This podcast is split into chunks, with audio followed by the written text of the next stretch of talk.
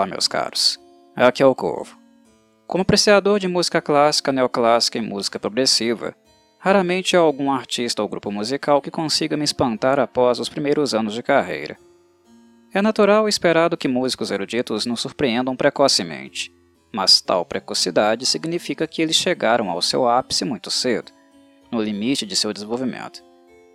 Durante o percurso de suas carreiras, tais virtuosos normalmente trabalham para se manter neste pico, fisicamente e mentalmente, o que é dificílimo de conseguir. Raramente eles são capazes de dar um salto cognitivo em relação ao estágio de desenvolvimento tão incrivelmente alcançado. Como evoluir quando se já é brilhante? Ser perfeito é impossível para os humanos, portanto, são raros os momentos onde podemos verificar saltos qualitativos que naturalmente são pequenos devido ao nível de exigência que estamos falando. Mais raros ainda nos gêneros de música popular. E a Galnerius, tradicional e consagrada banda japonesa, é certamente um destes casos onde músicos continuam evoluindo quando, para nós, é difícil imaginar como isso seria possível. Durante as quase duas horas e meia de apreciação do lançamento em questão, intitulado Falling into the Flames of Purgatory, não foram poucas as vezes que eu fiquei assombrado com o que vi e ouvi. Eu acompanho o trabalho dos líderes musicais da banda, Shu e Yuki, há muitos anos, e de certo modo, consigo ter uma base do tipo de musicalidade que me espera quando vou ouvir um novo trabalho da Galneris. A questão, entretanto, e que acredito ser elementar, é que a experiência nunca acaba sendo exatamente aquela que eu havia previsto. Shu e Yuki, em especial, me deixam sem chão em algum momento. A reação é algo do tipo: Eu não estou acreditando nisso. Eles estão tocando com ainda mais arrojo do que antes. Como esses caras fazem isso? Qual é o limite para eles? Nem a idade consegue conter esses malucos? E bem, levem em consideração que é de Shu e Yuki que estamos falando. Já em 2003, quando a Galnerius lançou seu primeiro álbum, ambos já eram considerados dois dos musicistas mais promissores do Japão. E com o passar dos anos, a promessa não apenas se cumpriu, como ambos no campo da guitarra e dos teclados se tornaram uma das principais referências não apenas do Japão, mas do mundo. Eles estão no hall dos virtuosos mais influentes nos respectivos instrumentos, indiscutivelmente. A cada novo lançamento, um pensamento vem à mente. É isso. Shu evoluiu de novo. Mas aqui ele para. Não tem como ele tocar mais rápido do que isso, e de maneira tão limpa. Não é possível que se torne mais criativo em suas composições que misturam neoclássico, power, progressivo e metal melódico. Não tem como, ao envelhecer, suas articulações não cobrarem um preço alto por toda esta verdadeira maratona que ele faz no braço da guitarra. E a cada novo lançamento ele volta e surpreende. Shu está tocando melhor do que nunca e é inacreditável a precisão, como ele não erra. E isso se estende para o restante da banda. Taka, Fumiya e Yuki impressionantemente não erram uma nota sequer das sinfonias metálicas, sem exagero, que a Galnerius escreve e apresenta. Mais absurdo do que memorizar cada canção que eles executam em palco é constatar como estes caras conseguem ser perfeitos em quase duas horas e meia de apresentação. Quando menciono que um set da Galnerius é uma maratona, eu não estou usando uma hipérbole. Na verdade, opto por um termo que é o único que consigo pensar para descrever o nível físico e mental que o seu repertório exige, independente da era musical da discografia que eles estão apresentando no setlist. O vocalista Masatoshi Ono, mais conhecido por Sho, em várias oportunidades disse que a coisa que ele mais gosta de fazer quando não está no palco é dormir e que este também é o segredo dele para manter a sua saúde vocal. Ao assistir um show da Galnerius, você entende perfeitamente o que ele quer dizer. A intensidade, a concentração, a energia gasta são tão desproporcionais que nós, que apenas estamos assistindo, ficamos com fome fisicamente exaustos com a experiência. Imagina eles. Mentalmente, as músicas da Galnério são revigorantes. A criatividade e constante desafio que os musicistas se colocam nos estimulam também, oferecendo espantos e verdadeiros puzzles mentais para descobrir como eles conseguem tocar de maneira tão impecável. As músicas da Galnérios dão bastante trabalho até para pessoas com formação acadêmica. Exigem sentar a bunda na cadeira e ficar um bom tempo estudando e praticando. Este tipo de postura, de dedicação, é a única explicação que eu consigo encontrar para aquilo que eu assisti mais uma vez neste novo Blu-ray, que faça sentido na minha cabeça. Se não estão dormindo, estes caras estão com seus instrumentos ao, ao lado deles, tocando eles o tempo inteiro. Sua atividade de lazer é o instrumento, e se bobear, eles até comem com eles. É como se fossem membros adicionais do corpo, cotidianamente exercitados para assim os levar a ter uma resposta tão rápida, precisa e assertiva. Não há outra explicação.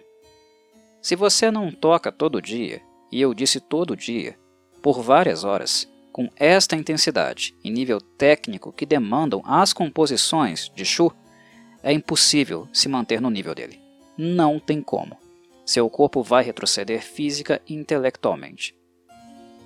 Constatar isso é o que me faz admirar verdadeiramente a Galnerius como banda.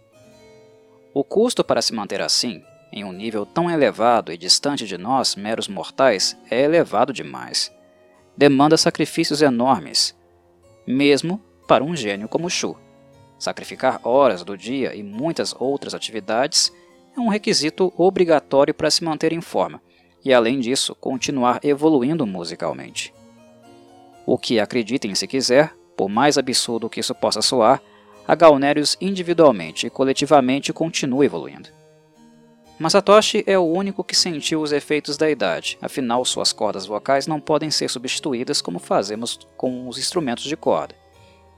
Dito isso, é incrível que ele com 53 anos de idade, mesmo assim os ouvintes menos atentos sequer vão conseguir perceber muita diferença entre o Masatoshi atual e aquele do álbum Resurrection, o primeiro dele com a banda e lançado há uma década. Masatoshi é impressionante, e mesmo que o tônus dele tenha diminuído um pouco e não mais alcance notas tão altas como outrora, é incrível como ele ainda se aproxima da forma que o consagrou e que o fez ser convidado por Shu para integrar a banda. Avaliando a maneira como ele se sai em Falling to the Flames of Purgatory, confesso que tenho apreciado Masatoshi ainda mais do que antes. O tato, o cuidado dele, também aumentaram recentemente. Sinto-o mais controlado com as nuances vocais, mais metódico, evitando aqueles excessos que, para muitas viúvas do primeiro vocalista da banda, Yamabi, eram muito desagradáveis. Falling into the Flames of Purgatory demarca um momento de crescimento, mas também de cisão da banda. Ele representa o último lançamento com um talentoso baterista Fumiya, após quase quatro anos de serviços prestados e tendo que substituir o insubstituível Junichi, que se aposentou. Ele tinha sapatos enormes para calçar, mas matou no peito e tirou de letra. Seu estilo mais físico e agressivo ajudou a Galnerius a escrever, inclusive, o álbum que serviu de referência para este Blu-ray em questão, o último da banda, chamado Into the Purgatory, que está pesado e significativamente dark como há muito tempo nós não ouvíamos a Galnerius ser. Pessoalmente avalio que o estilo de Fumia, não tão refinado e veloz como o de Junichi, mas significativamente mais intenso, ele literalmente esmurra o kit de bateria, contribuiu significativamente para o resultado final de Into the Purgatory, e consequentemente deste Blu-ray. Não que a sonoridade da Galnerius tenha sido alterada, visto que Shu é normalmente quem escreve todas as melodias e esporadicamente recebe algumas contribuições de Yuki.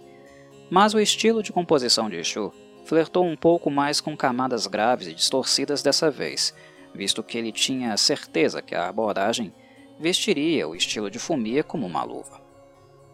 A Galnerius está incrivelmente brutal neste lançamento como sempre, tocando mais rápido que no estúdio, de maneira mais intensa, mas nunca abrindo mão das melodias que deixam sempre evidentes as influências românticas que Shu tem de guitarristas como Michael Schenker e Uli John Ruff. Mas bem, como mencionei, esta é a última contribuição de Fumig, visto que ele decidiu se concentrar exclusivamente na também ótima banda Unlucky Morpheus. Na minha avaliação, a contribuição dele deixa para a banda algo positivo. Foram excelentes anos onde os fãs old school, ao mesmo tempo incomodados e sentidos com a saída de Junichi, puderam ser reconfortados com a energia e jovialidade do baterista, que cumpriu seu papel de forma muito profissional.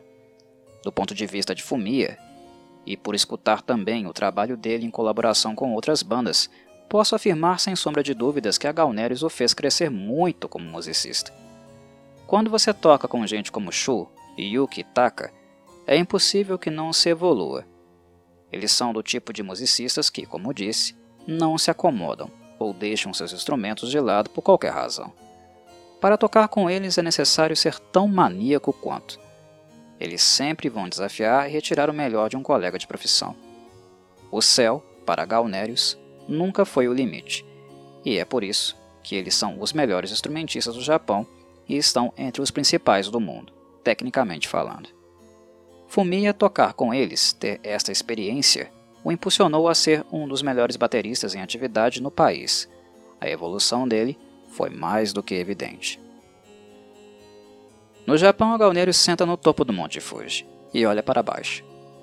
E depois de mais de 17 anos de constantes lançamentos, álbuns absurdamente consistentes, que apresentam sempre algum grau de evolução musical, me atrevo a dizer que apenas quando aposentarem é que qualquer outro ato musical conseguirá realmente retirá-los do trono que ostentam.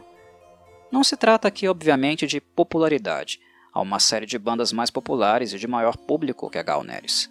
Trata-se do que se pode fazer com um instrumento, Quão erudito e técnico um músico pode ser, e neste quesito, são poucas as bandas do mundo que estão no mesmo patamar deles. O que o Dream Theater é no Ocidente, a Galnerius quis ser no Oriente, e atingiu essa meta há muitos anos. Quando qualquer outra banda ameaça este posto, eles dão mais um salto adiante, e é isso que me assusta nesses caras. É simplesmente inacreditável. Fallen into the Flames of Purgatory é mais um estatuto de que a Galnerius reina de forma praticamente intocável, o que não é um desmerecimento às demais ou signifique que elas não sejam excelentes. É apenas a constatação de como a Galnerius é uma banda alienígena e completamente fora da média tecnicamente falando, um desvio brusco na curva da normalidade do Japão. Encerrando este breve comentário sobre o lançamento, os fãs old school da banda, que normalmente são os mais reclamões, aqui não terão muito o que criticar. O estilo de composição para o álbum Into the Purgatory deu origem a músicas mais pesadas e darks se comparadas aos lançamentos anteriores. De certo modo, em alguns momentos, elas nos remetem a uma fase original da banda, àquelas pedradas daquele período, especialmente dos primeiros álbuns. No entanto, o Shu, que ouvimos aqui, é mil vezes mais maduro, lúcido e versátil. Into the Purgatory. É um álbum formidável e vocês poderão ouvir quase todas as canções que figuraram nele sendo tocadas ao vivo. Como de costume, a Galnerius é surreal no estúdio, mas ao vivo eles entram no modo titã. É incrível como elevam tanto um nível já absurdo do seu trabalho. Abordar álbuns quase que na integralidade não é algo tão incomum em lançamentos ao vivo da Galnerius. Recentemente vimos algo similar acontecendo com Under the Force of Courage e Ultimate Sacrifice, por exemplo. Porém, tais álbuns faziam parte de um mesmo conceito, ou seja, foi natural tal postura de cobri-los. Mas fazerem isso novamente para Into the Purgatory não tem outra razão além do fato do álbum ser irretocável. Ele é um dos casos onde um álbum é tão bom e revigorante para uma banda veterana que eles se sentem tentados a tocar praticamente tudo. Vocês irão notar como os membros estão tocando, de maneira focada, interessada e consideravelmente envolvidos com o que estão fazendo no palco. O primeiro ato do Blu-ray basicamente se encarregará de reafirmar a vocês a qualidade deste álbum que, em termos de peso, é um dos mais agressivos da discografia em muitos anos. É puro fogo, como dá a entender o título do trabalho. é para chamas que somos tragados. Já no segundo ato é onde a nostalgia vai bater forte. Ele se dedica quase integralmente para as músicas dos primórdios da Galneris, a fase com Emaby. Quando vi o setlist, comecei a chamá-lo de Ato das Bandeiras, pois são essas músicas que ele vai abordar. Struggle for the Freedom Flag, Rebel Flag e United Flag representam o primeiro álbum da banda, chamado The Flag of Punishment. De maneira surpreendente, para mim foi muito, eles tocam a excelente Fate of the Sadness, do segundo álbum, chamado Advance to the Fall. O terceiro, chamado Beyond the End of Despair, coloca duas músicas no setlist, sendo elas Point of No Return e My Last Farewell. Para fechar o ato 2, mais uma música das bandeiras, chamada The Promised Flag, do álbum End of Salvation, já com Masatoshi, que por sinal cede a faixa título também, a suíte de abertura do Encore. Um verdadeiro deleite, meus caros. Em DVDs e Blu-rays anteriores, a Galnerius já havia tocado End of Salvation, esta faixa maravilhosa, mas não com a qualidade visual e sonora que nós podemos encontrar aqui. Necessário dizer que Masatoshi Ono, nesta canção, surpreende. Ele é impecável e mostra que mesmo cinquentão ainda pode cantá-la sem qualquer tipo de problema. Para fechar o álbum, a banda encerra com seu hit popular, Destiny, como há muito se tornou tradição. Falling into the Flames of Purgatory é essencial na discografia não apenas de fãs da Galneris, mas de qualquer apreciador de progressive metal, power metal e neoclassic metal. É mais um lançamento justificável deles, desses mestres japoneses, que álbum após álbum, disco após disco, continuam surpreendendo, exibindo progresso técnico e se mantendo relevantes na cena da música pesada. São duas horas de puro deleite metálico, o qual vocês terão tempo de respirar apenas com a música Remain Behind, mais uma linda balada da banda, sempre impecável quando também deseja nos envolver com melodias doces e cativantes. A todos, um forte abraço e saudações, Corvides.